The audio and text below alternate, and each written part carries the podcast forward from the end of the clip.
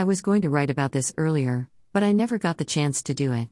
Target had some stores in Canada, and I made the assumption that they were going to be in the country for a long time, but they only managed to stay in Canada for a few months and then decided to leave the country altogether.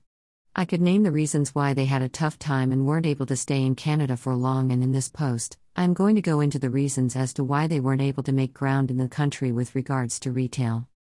With that said, these are my reasons as to why they didn't last long, while at the same time, this is a response to a video that I watched from CNBC as to why Target had failed in Canada, and the reasons, I would have to say, are few.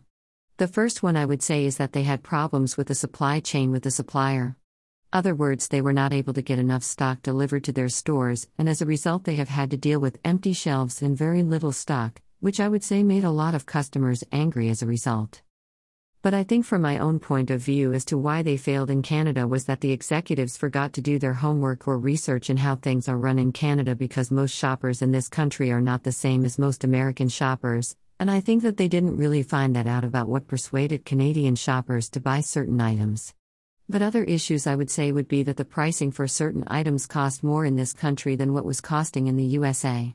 The main one I would say is that Target ran into some real competition from Walmart, Costco, and Canadian retailers like Canadian Tire and Giant Tiger. So that says a lot as to how Target Incorporated failed.